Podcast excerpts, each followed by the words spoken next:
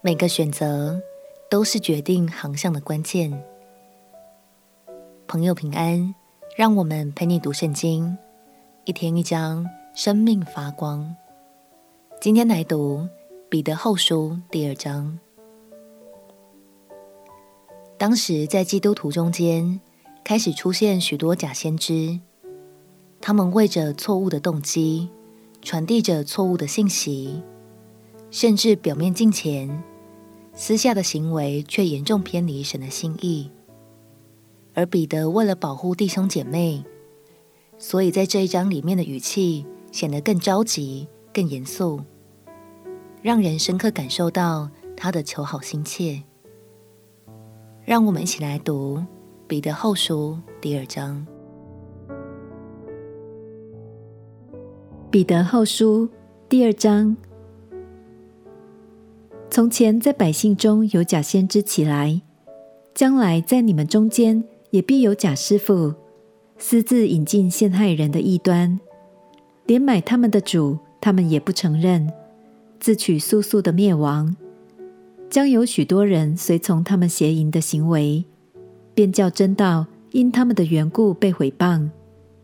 他们因有贪心，要用捏造的言语在你们身上取利。他们的刑罚自古以来并不迟延，他们的灭亡也必速速来到。就是天使犯了罪，神也没有宽容，曾把他们丢在地狱，交在黑暗坑中，等候审判。神也没有宽容上古的世代，曾叫洪水临到那不敬虔的世代，却保护了传义道的挪亚一家八口，又判定所多玛、俄摩拉。将二城倾覆，焚烧成灰，作为后世不敬前人的鉴戒，只搭救了那常为恶人淫行忧伤的义人罗德，因为那义人住在他们中间，看见听见他们不法的事，他的一心就天天伤痛。主知道搭救敬虔的人脱离试探，把不义的人留在刑罚之下，等候审判的日子。那些随肉身纵污秽的情欲，轻慢主治之人的，更是如此。他们胆大任性，毁谤在尊位的，也不知惧怕。就是天使，虽然力量权能更大，还不用毁谤的话在主面前告他们。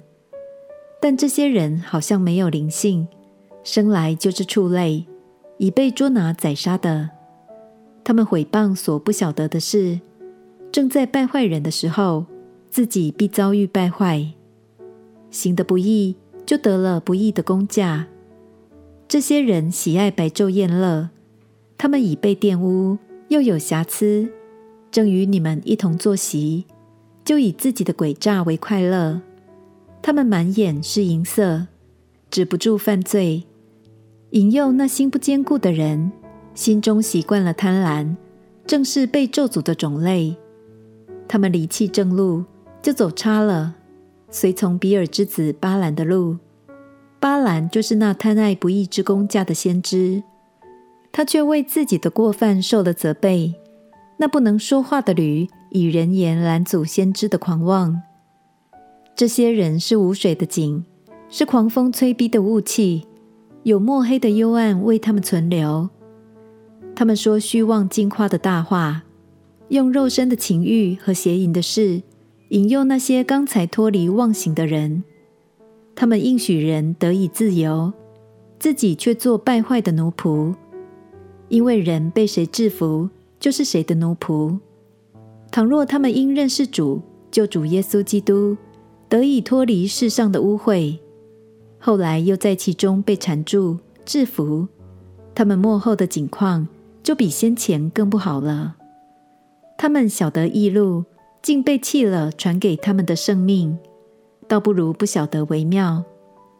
俗语说得真不错：狗所吐的，它转过来又吃；猪洗净了，又回到泥里去滚。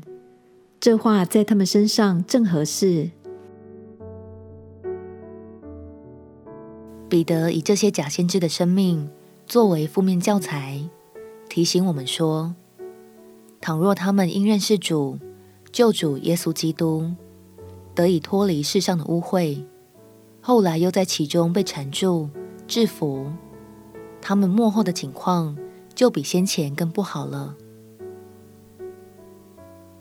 亲爱的朋友，信主得救很重要，但重生之后的每一天、每一个选择，才是我们能否向着标杆直跑的关键哦。